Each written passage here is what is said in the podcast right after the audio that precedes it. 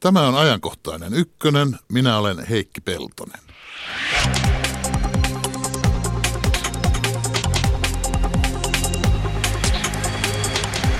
Suomettumisesta puhutaan taas.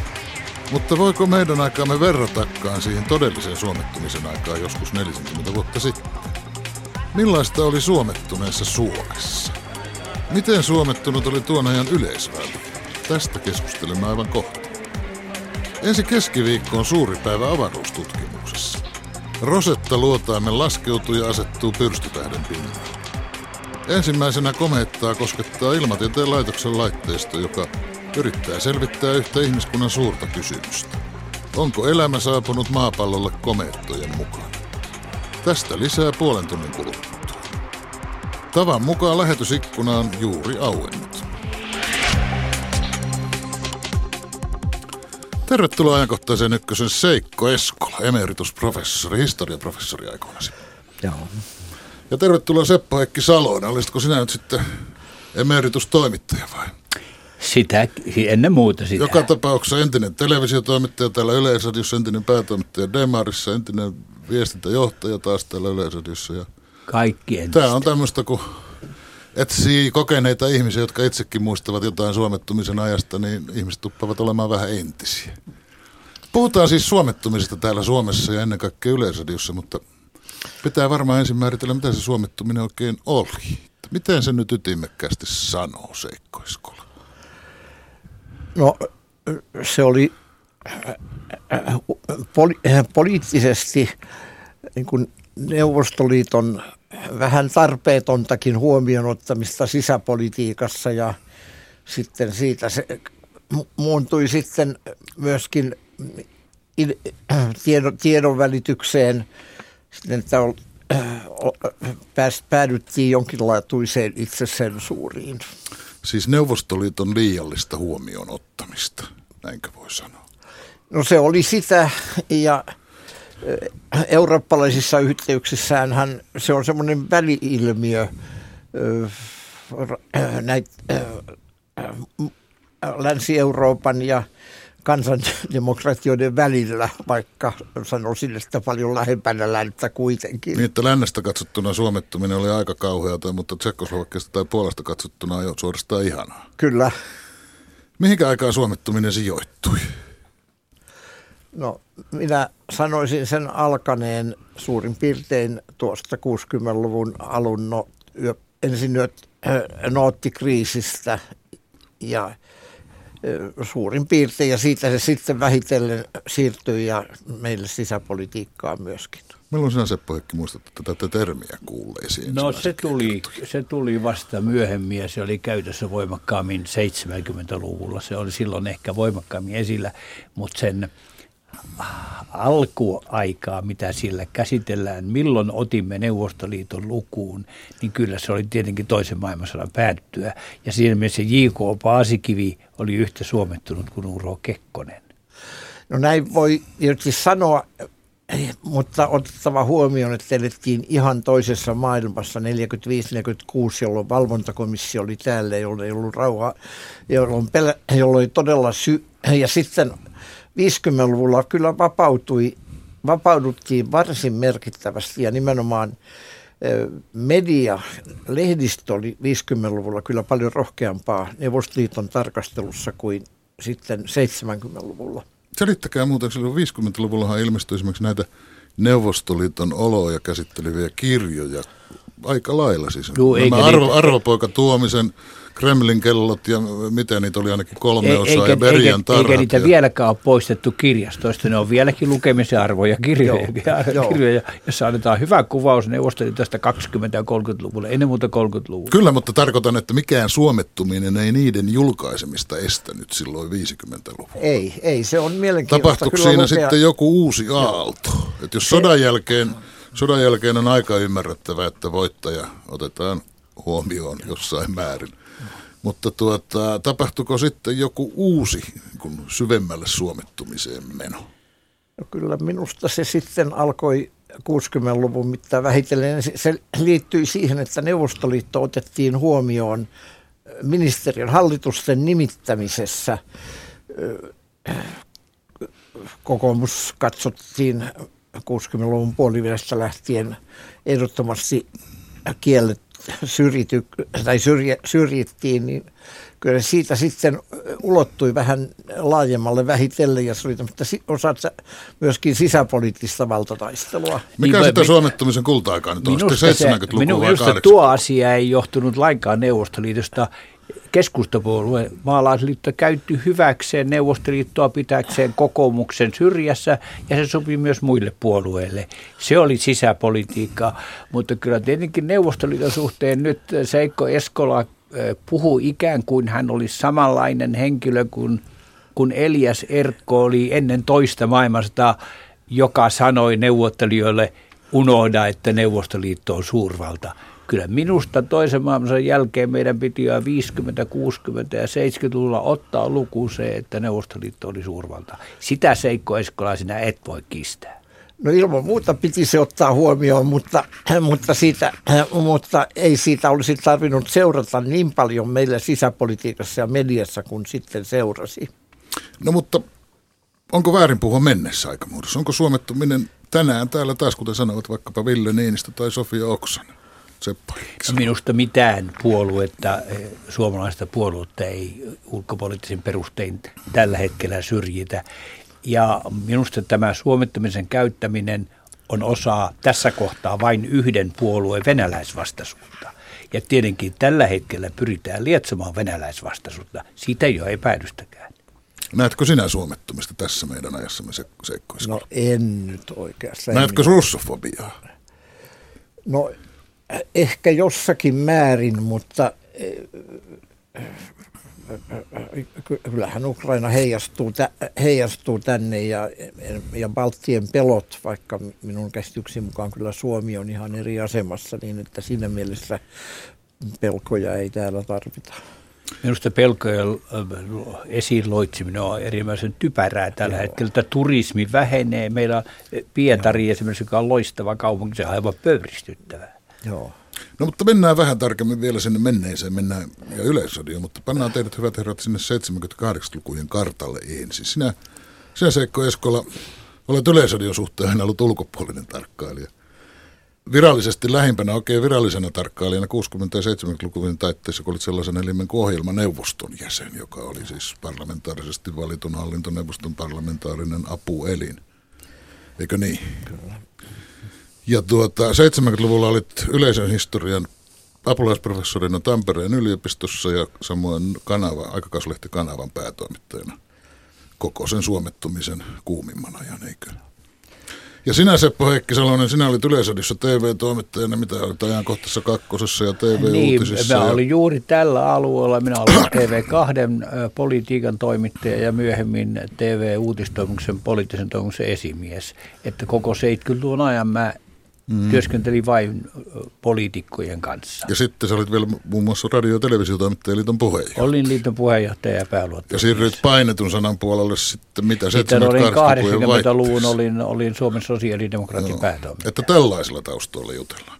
Oliko Yleisradio tässä suomettuneessa Suomessa, jos me nyt hyväksymme, käytämme tätä termiä ja puhumme siitä, että tämmöistä suomettumista oli silloin 70- ja 80-luvulla.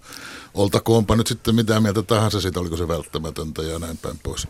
Niin oliko Yleisradio tässä suomettuneessa Suomessa erikoisasemassa? Oli, oli, olimmeko me täällä Yleisradiossa erikoisen suomettuneita?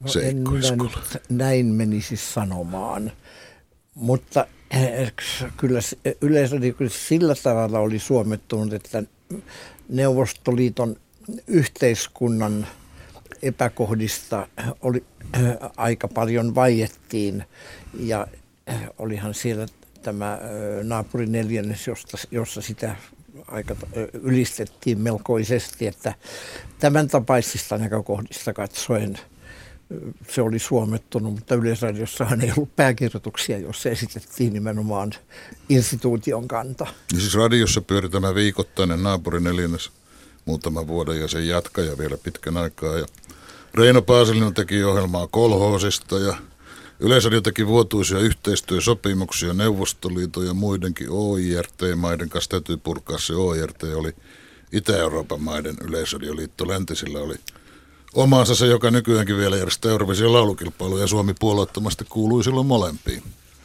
Ilmenikö se suomettuminen enemmän Neuvostoliiton kritiikittömänä kehumisena vai vaikenemisena Neuvostoliiton ongelmista? Mitä sinä se No ensinnäkin eh, suomalaisten 70-luvulla suomalaisten Neuvostoliittokäsitykset. Minusta meillä tiedettiin Neuvostoliitosta aika paljon. Meillä oli satoja tuhansia miehiä, jotka olivat olleet sodan aikana Neuvostoliitossa. Meillä oli 300 000, Saksalla, äh, 300 000 karjalaista, jotka olivat menettäneet sen maansa Neuvostoliitolle. Meillä oli kymmeniä tuhansia sotaorvoja ja leskiä tässä maassa ja sotainvalideja. Meillä oli kyllä Neuvostoliitosta perittynä erittäin jyrkästi kielteinen näkemys. Että siinä kohtaa yleisradioyhtiö tuskin pystyy sitä millään myönteisellä ohjelmalla kovin paljon muuttamaan. Ja ne, jotka 70-luvulla kävivät Neuvostoliitossa, osallistuvat siellä koko ajan myymällä farkkuja ja nailoneita. Että se neuvost, myös matkailijoiden neuvostoliittokuva oli minusta hyvin realistinen. Että yleisradioyhtiö ei minusta voinut kuorruttaa millään ohjelmaa sitä, sitä suomalaisten neuvostoliittokuvaa, mutta tyypillistä on se, että eihän silloin mitattu ihmisten asenteita, mutta kaikki tiesivät sen, että Neuvostoliiton elintaso on alempi ja että se on diktatuurimaa. Niitä kantoja yleisradioyhtiö ei pyrkinyt eikä voinut muuttaa. Mutta pyrkikö? Kun ei sanot, minusta. että ei voinut, että ei se on, olisi Ei sitä pyrittykään tietenkään, se on mahdottomuus, koska se julisti olevansa yksi puolue vaan. Mutta eikö kuitenkin Yleisradiossa ollut aika paljon toimittajia, jotka antoivat aika valoisaa kuvaa Neuvostoliitosta? Siis tämä kielteinen kuva Neuvostoliitosta, minkä Seppo esitit eh, sota-ajan sukupolven kuvana, niin se alkoi sitten 60-luvun mittaan vähän häipyä ja 70-luvun uusi polvi ei sitä sitten enää kovin paljon muistanut. Ja siinä vaiheessa sitten kyllä annettiin tarpeettomakin positiivista kuvaa monta kertaa. Mutta kumpi se Seikko Eskola oli se, sanotaanko, synti? Oliko se Neuvostoliiton kritiikitön kehuminen vai oliko se vaikeneminen Neuvostoliiton ongelmista? Kumpi, kumpi no, oli nyt, se isompi juttu? Jos katsoo asiaa nyt jälkeenpäin, niin tietysti suurin on, asiahan oli tietysti ongelmista vaikeneminen, mutta silloin sitä oli aika paljon vaikeampi havaita ja ne 70-luvulla Neuvostoliitto oli vielä, äh, eli niin kuin voisi sanoa suuruutensa loppuaikoja, mutta, ja sen taloudellinen romahdus sitten, joka tapahtui 80-luvulla, niin se kai siitä nyt olisi pitänyt kyllä riippumattoman journalismin hiukan enemmän kertoa, vaikka, mutta poliittisen johdon piti tietysti olla semmoisista niin, no sanotaan, että jos kun katsoo, kuuntelee kriitikoita, he sanovat, että, että me emme toimittajamme eivät kertoneet jonoista. Että sitä sanaa jono ei esiinny ollenkaan, kun kuvataan Neuvostoliittoa. Mutta, ja tietenkin voi sanoa, Neuvostoliitossahan siis tuotanto, kauppa ja kuluttaja eivät koskaan kohdanneet toisiaan. Sehän oli aivan raaka todellisuus. Joo, joo. Ja tästä tietenkään ei kerrottu. Kaikkihan, kyllä me minust... tie, kaikkihan me tiesimme, että siellä on jonoja. Niin, mutta se on se, Ihan että siis... yleisradioyhtiön ohjelmissa ei kerrottu, että jonot on sietämättömiä. Minä olen ollut Moskovassa jonottamassa, kun vietiin käytettyjä lasipurkkeja, niin siihen firmaan, mihin kannetti oli kaamea jono, kun kaikki palautettiin yhteen harvaan keräilypisteeseen. Tämä on se yksi kohde, että Neuvostoliitosta ei kerrottu näitä hyvin kielteisiä asioita, joita siellä siis oli tukuittain. Se on ihan totta.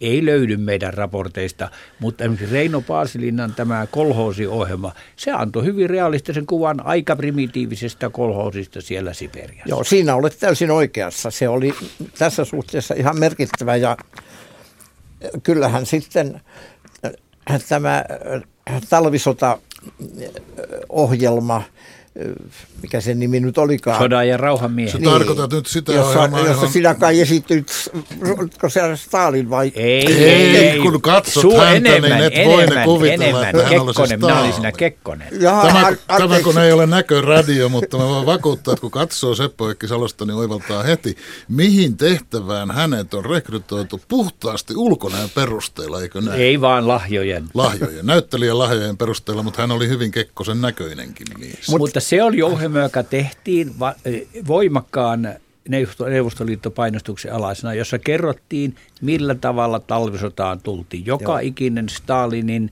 ja Molotovin repliikki kerrottiin niin kuin se oli pikakirjoitusmuistiinpanossa ylöspantu, jolloin se reaalitodellisuus näyteltiin siitä, miten tultiin talvisotaan ja siitä eteenpäin toiseen maailmansotaan. Se oli hienosti tehty ohjelma ja mutta siinä sen ta- ja on annettava suuri tunnustus Yleisradion silloiselle johdolle, että se esitettiin, mutta suomettumisesta kertoo nimenomaan se, kuinka voimakas Neuvostoliiton painostus oli, että sitä ei esitettäisi, mutta sitten taas toisaalta Yleisradion plussaksi on se, että se ei tässä suomettunut, vaan, vaan näytti sen. Niin, se tehtiin, näytettiin sellaisena kuin oli, oli suunniteltu ja, ja, ja, ja sen jälkeen sitten hyvin tyypillistä Moskovasta sanottiin, että heille sopii se ohjelma. Että siellä käytiin tällaista e, Neuvostoliiton johdon sisäistä keskustelua, mutta siellä sekaantui Neuvostoliiton ylintä johtoa mukaan, että se oli sillä tavalla Suomi oli niin kuin tikun nokossa joillekin ihmisille Moskovassa. Sekaantuiko takalainen lähetystä paljon? Erittäin paljon. Se oli 70-luvulla hyvin paljon ja, ja, ja monella tasolla, suurlähettilästä alaspäin, koko, koko jengi kauttaaltaan. Kuinka paljon tämä yleisradion suomettuminen erosi muista tiedotusvälineistä? Ei, se oli säännöt, oli, jos luetaan suomalaisten sanomalehtien historiaa, muun muassa Kalevan, joka ilmestyi Pohjois-Suomessa, niin siellä toimitusjohtaja Korkeakivi kun hän hyväksyi sinne kolumnistin Kalevaan, niin hän asetti vain ehdoksi, että sellainen venäläinen tai neuvostoliittolainen saa tulla, joka hyväksyy joka aluksi hyvä, myöntää sen, että Neuvostoliitto hyökkäsi Suomeen talvisodan alla. Tämmöinen testi täytyy Semmoinen testi, että kun tehtiin tämä testi, niin sitten Kaleva hyväksyi ja niin useimmissa suomalaisissa lehdissä oli joku venäläinen, joka kirjoitti siihen niitä typeriä kolumnia, joita moni ei lukenutkaan. Kyllä. Joo, mutta kanavassa ei ollut sellaista ja siinä kyllä kritisoitiin. Hän puhui nyt itse päätoimittamastaan lehdistä. Joo, kyllä. Kyllä. Mutta tottahan hän Kun minä olin siitä. päätoimittajana Suomen sosiaalidemokraatissa, niin meillä oli olemassa neuvostokirjoittaja siinä, jonka kerran viikossa sen kolumnia julkaistiin. Sinä Oliko kuulet... niin, että Uusi Suomi aloitti tämän venäläisten kolumnistien hyväksi, julkaisemisen? No, heillä oli, heillä oli päänavajan rooli siinä, että he saivat ensimmäisen ulkomaan kirjeenvaihtajan Arne Tannisen sinne. Hän oli ensimmäinen porvarillisen maan porvarillinen toimittaja. Olihan se tietenkin kommunistilehdillä ollut Joo. toimittajia Moskovassa. Mutta tämä oli jo aikaisin 60-luvulla. Joo, kyllä. Sen jälkeen Arne Tanninen oli täällä yleisödyssä uutistoimintaa johtamassa. Kyllä. Miten se muuten on sinänsä, Heikki Salonen, olet suomettumisen aikana, kun mä lasken, että kyllä 80-luvulla sitä suomettumisen aikaa vielä. No mihin asti sitä kannattaa muuten laskea? Gorbatsovin no. esiin vai Neuvostoliiton päättymiseen? No ei, ei kyllä se päättyi. Siis toi, meidän kirjeenvaihtajat sanovat, että 87 Moskovassa oli jo täysin vapaa, että heillä ei ollut mitään ennakkosensuuria. Että viimeistään siihen päättyi koko tämä Neuvostoliiton kaamea tiedotusvälineiden kontrolli. Mutta, mutta kyllä 80-luvun alussa, kun Mauno Koivisto tuli presidentiksi, eh, me olimme aika varovaisia vielä Neukkulan suhteen. Siitä ei tiennyt, mihin suuntaan se oli menossa. Ja korva aikanahan se alkoi jo mennä niin, että se oli jostain pelottavaa se, kun se oli hajoamassa käsiin. Mutta sinä olet Seppo sellainen ollut suomettumisen aikana töissä sekä valtion omistamassa yleisradiossa että sosiaalidemokraattisen puolueen päänä. Joo, minä sanon, että toimittajana Kump, olen täysin Kumpana olit suomettuneempi? Minä että toimittajana mä olen täysin vastuussa siitä, mitä tehtiin politiikan puolella. Mm-hmm. Että olen ollut siinä kaikessa mukana ja tavannut ylintä maan johtoa myöten näitä asioita keskustelemassa. Että, että koen kyllä, että mä olen ollut ihan vastuussa, tietoinen siitä, mitä mä olen tehnyt. Kummassa olit suomettuneempi? Minun täytyy sanoa, että silloin kun menin työn, työhön tuonne Suomen sosiaalidemokraattiin ja oltiin siinä arassa ajassa, että päästä Kekkosen ajasta Koivistoaikaan, niin silloin mä olin äärettömän varovainen sen suhteen, että Moskova ei pääse potkaisemaan sosiaalidemokraatteja. Mm-hmm. No se oli ihan ymmärrettävää, mutta se oli siis tätä suomettumisen ilmapiiriä todellisuutta, jos Kyllä se elämään. Mutta jos katsoo Neuvosto, Neuvostoliiton niin kuin, kehitystä 80-luvulla, niin kyllä siinä suomalaisessa mediaa täytyy aika paljon nyt jälkeenpäin arvostella, että kun se alko, kun jo 81 Neuvostoliitossa oli ilmeisesti melkoisia mm, nälänhätää monilla alueilla. 83 siellä eräät johtavat taloustieteilijät ilmoitti, että tämä, tätä tietä joudutaan katastrofiin. Ja, ja maassa oli, joka oli aikaisemmin ollut suuri viljan viejä, oli valtava viljapula, niin – tätä talouden luhistumista, sitä ei, ei kyllä käsitelty ja voi nyt jälkeenpäin sanoa, että se olisi kyllä ollut niin kuin tiedotusvälineiden tehtävä, siitä jonkun verran informoiminen.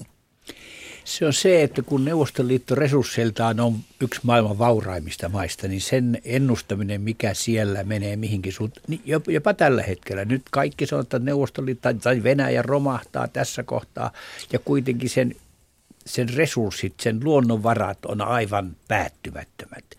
Ja siellä on väkeä vaikka kuinka paljon, niin tämmöisen ennusteen tekeminen 80-luvulla, mitä tulee Neuvostoliitosta, kyllä se oli äärettömän vaikeaa. Ei, ei, ei, ei validi tieto, kun tietenkin sitä tuli Amerikkalta, niin CIA-raportteja ja kaikkea, mutta, se, mutta semmoinen tieto, johon se todella olisi voinut 80-luvulla Neuvostoliitosta luottaa aidosti, kyllä sitä oli vähän tarjolla. Siis ilmeisesti ainakin Neuvostoliiton romahtamisen ennustaminen oli on ollut kyllä. vaikeaa. Ei, ei siihen viisas Seikko Eskolakaan kyennyt sanomaan, että käy niin kuin käy.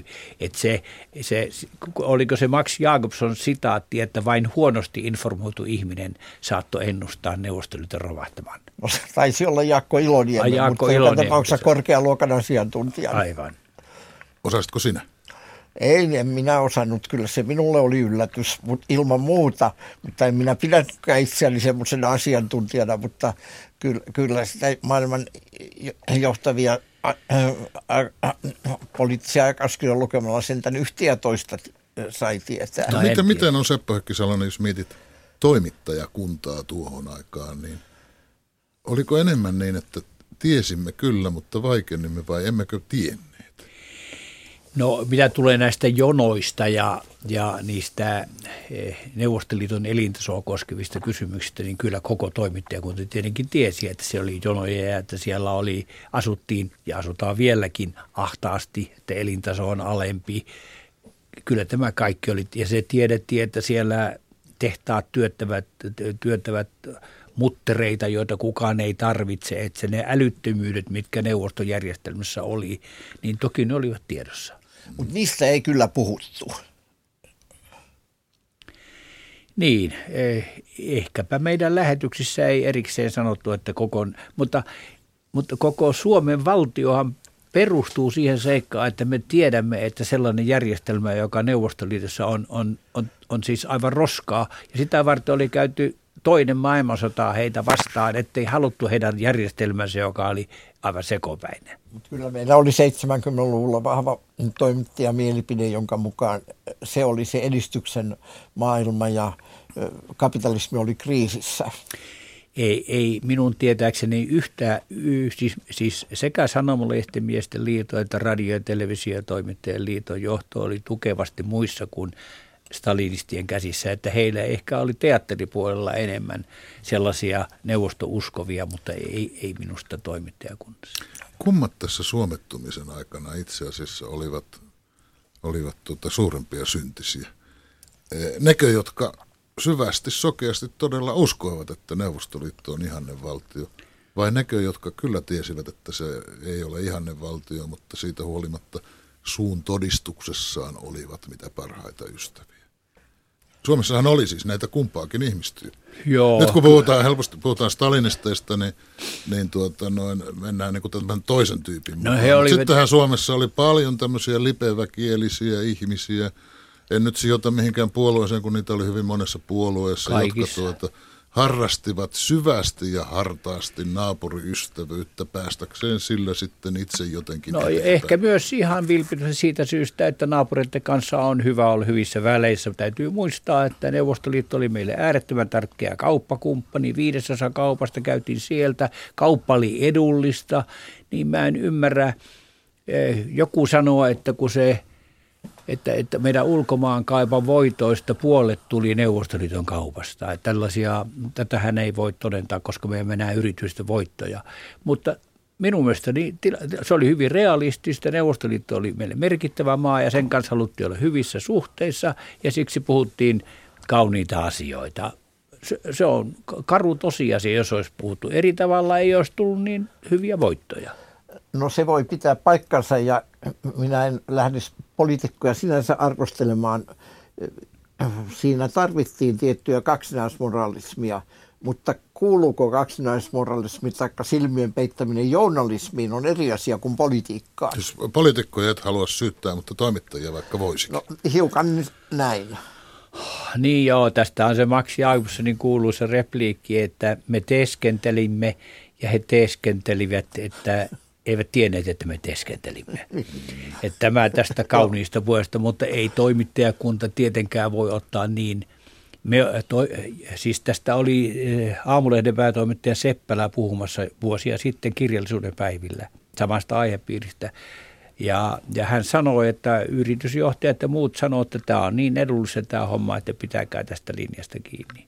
Et, et, et päätoimittajaa ohjastettiin tällä tavalla omistajien toimesta – yleisradioyhtiössä ei sillä tavalla, mutta sanottiin vain, että maan etu vaatii, että, että, että puhutaan neuvostoystävistä. Siis toimittajat törtyivät kapitalistien edessä. Kaikki. Siis kapitalisti ohjeisti heitä toisaalla ja sitten, sitten joku muu Sitten oli valtion ylin poliittinen johto, joka... Tämä on juuri avoin sillä tavalla vielä eh, Seikko Esko, mutta Jukka Nevakivi Helsingin yliopiston, yliopiston poliittinen, poliittisen historian professori kirjoitti, että 70-luvulla valtion päämies pelkäs Neuvostoliiton aseellista tunkeutumista Suomeen. Että valtion päämies ajatteli, että naapurilla on semmoinen vaihtoehto mielessään. Se on minusta ihan kaamea kuva. Kyllä, mutta jo tämä pitää paikkansa. Kyllä monet Kekkosta lähellä olevat ovat sanoneet, että Kekkonen pelkäsi Neuvostoliittoa. No, mutta pitääkö tämä nyt sitten pukea semmoiseksi ajatukseksi, että toimittajatkin tunsivat ulkopoliittisen vastuunsa tuohon aikaan. Niin Jos voi sanoa. Kyllähän, kyllähän presidenttiä suojeltiin, se on selvä. Häntä suojeltiin voimakkaasti ja jopa ulkoministeriö, joiden oli tehtävä koko ajan huruista työtään naapuriin. Pitääkö toimittajien kantaa sellaista ulkopoliittista vastuuta? Sananvapauden ritarien. Niin, se on se, että ja se on se, että me olemme kaikki sotilasvalamme vannoneet, että siinä isämaata aina puolustetaan. Mä ei, ei toimittajan valassa mainita mitään. Ei, mutta, ei, ei.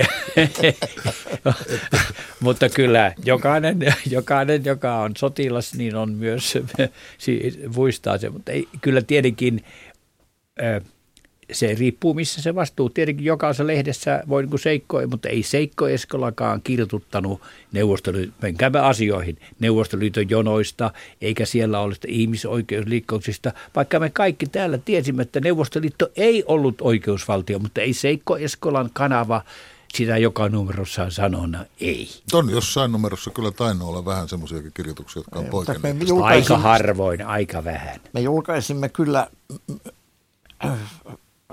paljon suurta huomiota herättäneen äh, Henrik Liliuksen jutun itsesensuurista, joka sitten Kyllä. puhdistikin ilmaa Siitä keskusteltiin. Maksi Aalmoson vastasi siihen muistaa. Joo. Joo. Joo. Mitenkäs hyviä Neuvostoliiton ystäviä te olitte? Jos elettäisiin noita muutaman kymmenen vuoden takaisia aikoja, niin eilenhän olisi täällä Helsingissä ollut valtakunnan kerma olisi ollut koolla lokakuun vallankumouksen vuosipäivän vastaanotolla Neuvostoliiton suurlähetystössä tehtaan kadulla. Saitteko te kumpikaan kutsuja koskaan? Joo, kyllä. Minä olin siellä hyvin usein kertaa sekä, sekä ollessani Yleisradiossa että ollessani sosiaalidemokraatissa. Minä en saanut kutsua. Et saanut koskaan.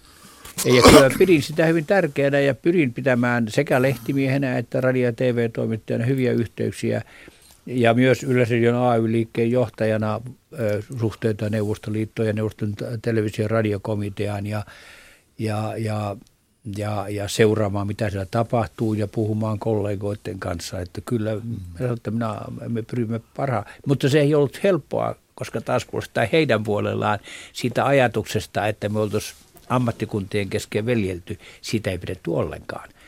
E, siellä puheenjohtaja Laapin ehdotti Yleisradion ja Kostelradion henkilökunnan väliseksi yhteistyömuodoksi kirjeshakkia. kun me pyrimme vaihtamaan koripallojoukkueita. Mutta Seikko Eskola, kun sinua ei koskaan kutsuttu, niin pitääkö sitä vetää se johtopäätöstä, että laskettiin niin sanotusti neuvostovastaiseksi, jonkalaista termiä tuohon aikaan käytettiin? No, ehkä jossakin Ethän nyt ihan mitään Tuuro Junnilla tasoa kuitenkaan ollut koskaan. Ei, sitä mä pyrin tiukasti välttämään, että, se, että siinä, äh, ja, koska äh, et, äh, siinä piti yrittää niin kuin luovia tämän jyrkän neuvostovastaisuuden ja neuvostomyönteisyyden välissä. Katsotko onnistuneesi siinä? No kohtuullisesti. Mm.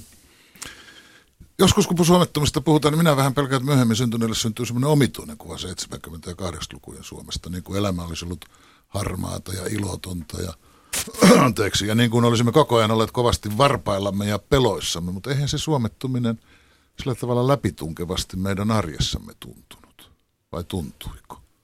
Tunsitko no. sinä Seikko Eskola semmoisen hyisen tunteen koko ajan jossain? No en minä nyt niin sanoisi, mutta kyllä minua hiukan hävetti tämä, tämä äh, stalinististen äh, toimittajien ja teatterin ja muiden touhu. Hävettikö se sinua heidän puolestaan? No, Mietit, että mitä sitä häpeämään mitä muuta no. Ei 70-luvulla, mä olin tietysti silloin paljon nuorempia, se oli hauskaa ja huisin hauskaa aikaa ja, ja sitä osattiin pitää, että emme tiedä, se elämän parhaita vuosia oli 70-luku, luku, että ei, ei, ei siinä nyt Neuvostoliitto erikoisemmin kotiin tupannut, vaikka meillä kävi kyllä mun kollegoita, niin kylässä meillä muutaman kerran, kerran että pyrittiin pitämään, mutta kun mä en osaa venättä, niin sitten oli vaikea aina löytää sellainen, joka, jonka kanssa olisi keskustellut. He eivät puhuneet vieraita kieliä ja sitten, jotka puhuvat, niin ne on yleensä KGB-miehiä. Joo. Kivoja kavereita kyllä täytyy sanoa, ei voi moittia, mutta ne on yleensä kielitaito merkasi sitä, että oli, oli pakoulujärjestön palveluksessa. Jos suomettomista yleisössä tutkittaisiin, mitä mieltä sinä olit eilen yhdessä seminaarissa, jossa me kaikki olimme Sekko Eskola, eikö niin, että sitä pitäisi tutkia? No ehkä nyt minä kyllä tarkoitan sitä, että pitäisi tutkia kokonaisuudessa, millaisen kuvan Neuvostoliitosta mm-hmm. annettiin. Ja voi olla, että siinä tutkimus päättyy siis, että ei ollut kukaan niin suomettuneita kuin tässä on tullut sanottua, mutta se on sitten sen analyysin aihe. Siinä nyt vaadittaa suomettavaa tarkkuutta sen punnitsemisesta, mikä on suomettumista ja mikä on jotain muuta, jos miettii niin kun mm esimerkiksi tätä tämmöistä reporadiokritiikkiä, jota on ollut, tai sen ihannointiakin, niin siinä on kysymys enemmän semmoista 60-luvun nuorisoradikalismista, jolla oikeastaan Neuvostoliiton kanssa ei alun perin ollut mitään tekemistä. Ja siihen aikaan oli monet asiat muutenkin erilaisia. Silloin oltiin arvokkaampia ja kohteliaampia ja hyväkäytöksisempiä kuin nyt Neuvostoliittoa kohtaa, mutta itse asiassa monia muitakin kohtaa. Ehdottomasti. Mutta suomettumisen kautta ei voi selittää kaikkea ennen vanhaista ummehtuneisuutta, mutta toivottavasti sitä vielä tutkitaan jatkossakin. Kiitos Seppo Heikki Salonen. Kiitos Seikko Eskola. Kiitos.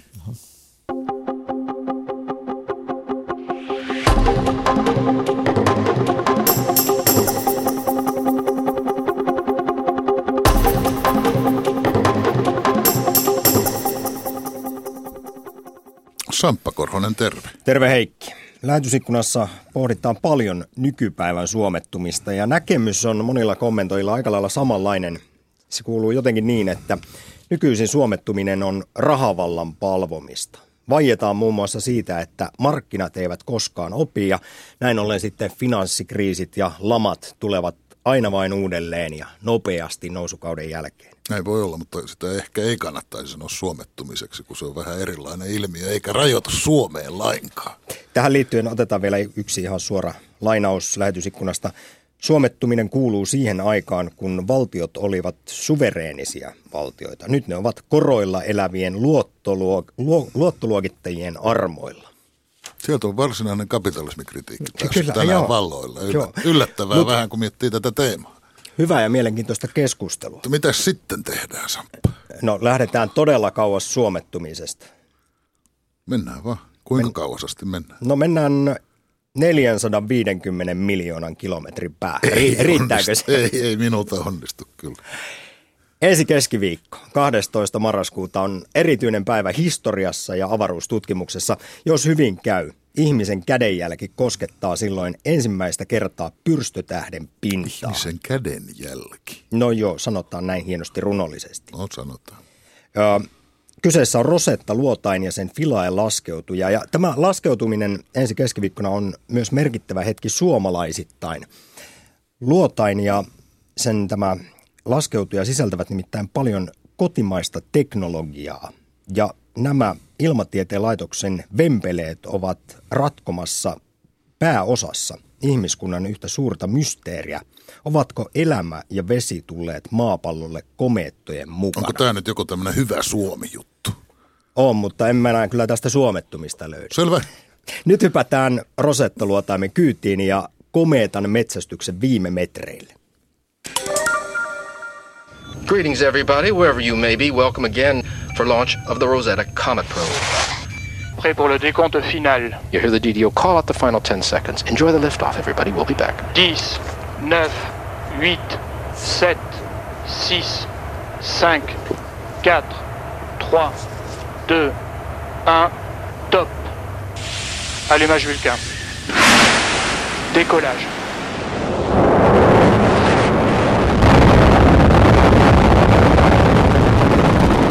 Rosetta otettiin siis Euroopan avaruusjärjestön kulmakiviohjelmaksi vuonna 1993, jonka jälkeen sitä sitten ruvettiin rakentaa ja 2004 se laukastiin. Siinä ensin oli yritys laukasta vuonna 2003, mutta se epäonnistui ja, ja sen takia sitten vasta 2004 päästiin matkaan. Ja nyt on sitten 6 miljardia kilometriä taivallettu ja nyt ollaan perillä ja nyt on sitten viimeiset valmistelut vielä, vielä käsillä ennen kuin sitten on tämä touchdown joka tapahtuu keskiviikkona kello 17.35. Ja viesti tästä tulee vasta 18.01, koska sieltä tulee jonkun verran aikaa sitten, kestää vielä täältä Kometan radalta tänne maahan.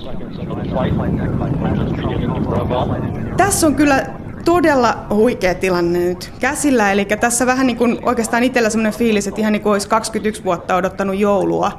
Että tota, nyt on sitten kysymys siitä, että tuleeko lahjoja vai syödäänkö vaan puuroa. Että että tällä viittaan siihen, että, että tietenkin tämä on jo menestys, eli ainakin puuron syönti on onnistunut, että, tota, mutta että kyllähän me kaikki nyt odotetaan tätä laskeutumista ja sitten jos se onnistuu, niin sitten on vähän niin kuin hienot joululahjat siinä sitten plakkarissa. Ja tätä kosmista joulua voidaan viettää erityisesti meillä täällä Pohjolassa.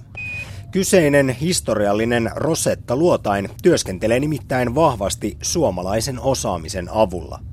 Patria on suunnitellut ja valmistanut luotaimen runkorakenteen sekä sähköjärjestelmiä ja ilmatieteen laitos viisi tärkeää instrumenttia. Neljä niistä on Rosetassa ja yksi Filae laskeutujassa. Ja tämä mittalaite on myös asia, joka ihmiskunnalta ensimmäisenä pyrstötähteä koskettaa, kun laskeutuminen keskiviikkona tapahtuu. Mutta mikä tärkeintä, nämä ilmatieteen laitoksen instrumentit alkavat ratkaista ei enempää eikä vähempää kuin yhtä ihmiskunnan suurimmista kysymyksistä. Onko maapallon elämä ja vesi peräisin avaruudesta? Saapunut tänne siis komeettojen mukana. Tutkimusprofessori Minna Palmruut Ilmatieteen laitokselta. Eli nyt sitten tämän kometan veden isotooppikoostumusta verrataan maapallon merien isotooppikoostumukseen, ja jos nämä vastaa toisiaan, niin periaatteessa voidaan päätellä, että ainakin osa maapallon meristä olisi voinut tulla komettojen mukana maapallon nuoruudessa. Ja sitten taas ollaan aikaisemmista komettamissioista jo havaittu, että komeetat koostuu orgaanisesta materiaalista, joten on mahdollista, että myös elämä tai elämän peruspalikat ainakin olisi tullut komeetta pommituksessa myöskin maapallon nuoruudessa. Voisiko ajatella niin, että silloin se tiedettäisiin varmasti, että elämän siemenet leijailevat pitkin avaruutta ja sitten istuttavat elämää eri puolille universumiin? Kyllä juuri näin. Näin siinä sitten toivottavasti voitaisiin päätellä. Että... jos otetaan tämmöinen hypoteettinen tilanne, että sieltä löytyisi vaikkapa orgaaninen molekyyli, niin onhan se aivan huikea ajatus, että meillä on tuolla avaruudessa risteilee komeettoja, jotka koostuu orgaanisesta materiaalista. Ja jos tämmöinen pystyttäisiin varmistamaan, niin kyllä se mun mielestä ainakin olisi niin kuin aivan huikea läpimurto tieteellisesti. Veden ja elämän lisäksi pyrstötähti voi paljastaa asioita myös koko aurinkokunnan alkuvaiheista. Komeetat ovat nimittäin syntyneet silloin, neljä ja puoli miljardia vuotta sitten. Lukuisat sellaiset pommittivat maapalloa ja muita planeettoja pitkiä aikoja, mutta nyt tutkittavana oleva pyrstötähti Churimov Gerashimenko on kuitenkin oleskellut kaikki nämä ajat, vuosimiljardit, aurinkokunnan ulkolaitamilla ja tullut sisemmäs vasta hiljattain, arvioiden mukaan 1800-luvulla. Tutkimusprofessori Minna Palmruut. Komeetat on tällaisia muuttumattomia aikakapseleita sieltä neljän ja puolen miljardin vuoden takaa, milloin aurinkokunta on syntynyt. Ja, ja ajatellaan, että komeetan materiaali koostuu tästä aurinkokunnan alkuperäisimmästä materiaalista. Ja nyt kun päästään analysoimaan tätä ihan paikan päälle tätä materiaalia, niin voidaan ehkä päätellä jotakin, että minkälainen aurinkokunta oli, kun se syntyi. Ja tämä on myös todella tärkeä tieteellinen ohjelma tässä Rosetassa.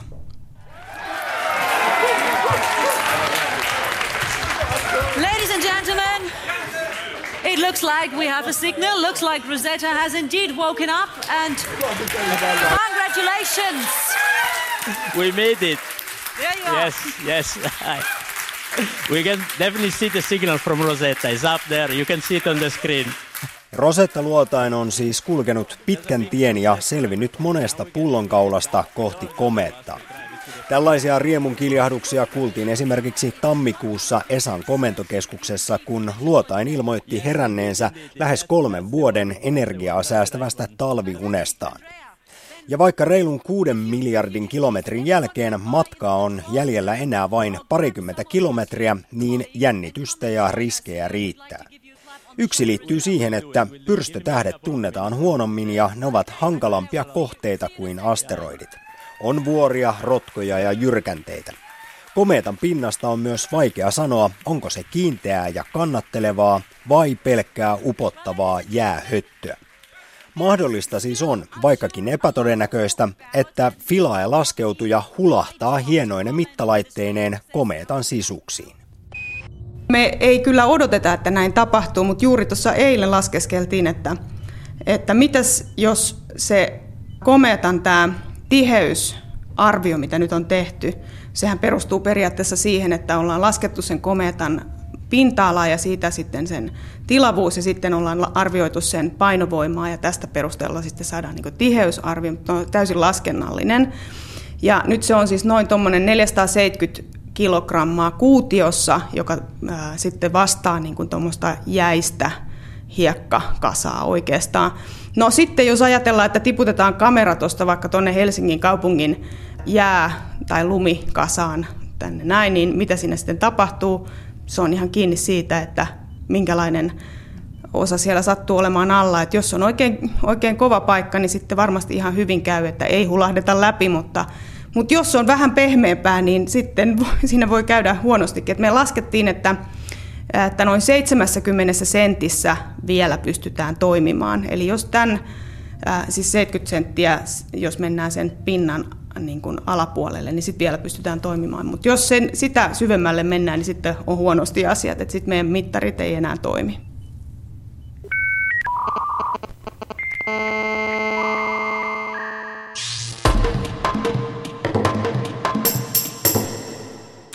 Miten siis käy Rosetta-luotaimesta lähtevän laskeutujan? Uppoako hankeen vai seisoko tukevasti kolmella jalallaan? Sitä voi seurata suorana Ilmatieteen laitoksen ja Euroopan avaruusjärjestön ESAn verkkosivujen kautta. Keskiviikkona kuuden aikaan. Haastateltavana tässä edellä oli tutkimusprofessori Minna Palmruut Ilmatieteen laitokselta. Sitä ennen lähetyksen aluksi keskustelimme suomettumisesta ja yleisradiosta – Mukana emeritusprofessori Seikko Eskola ja emeritustoimittaja Seppo Hikki Salonen.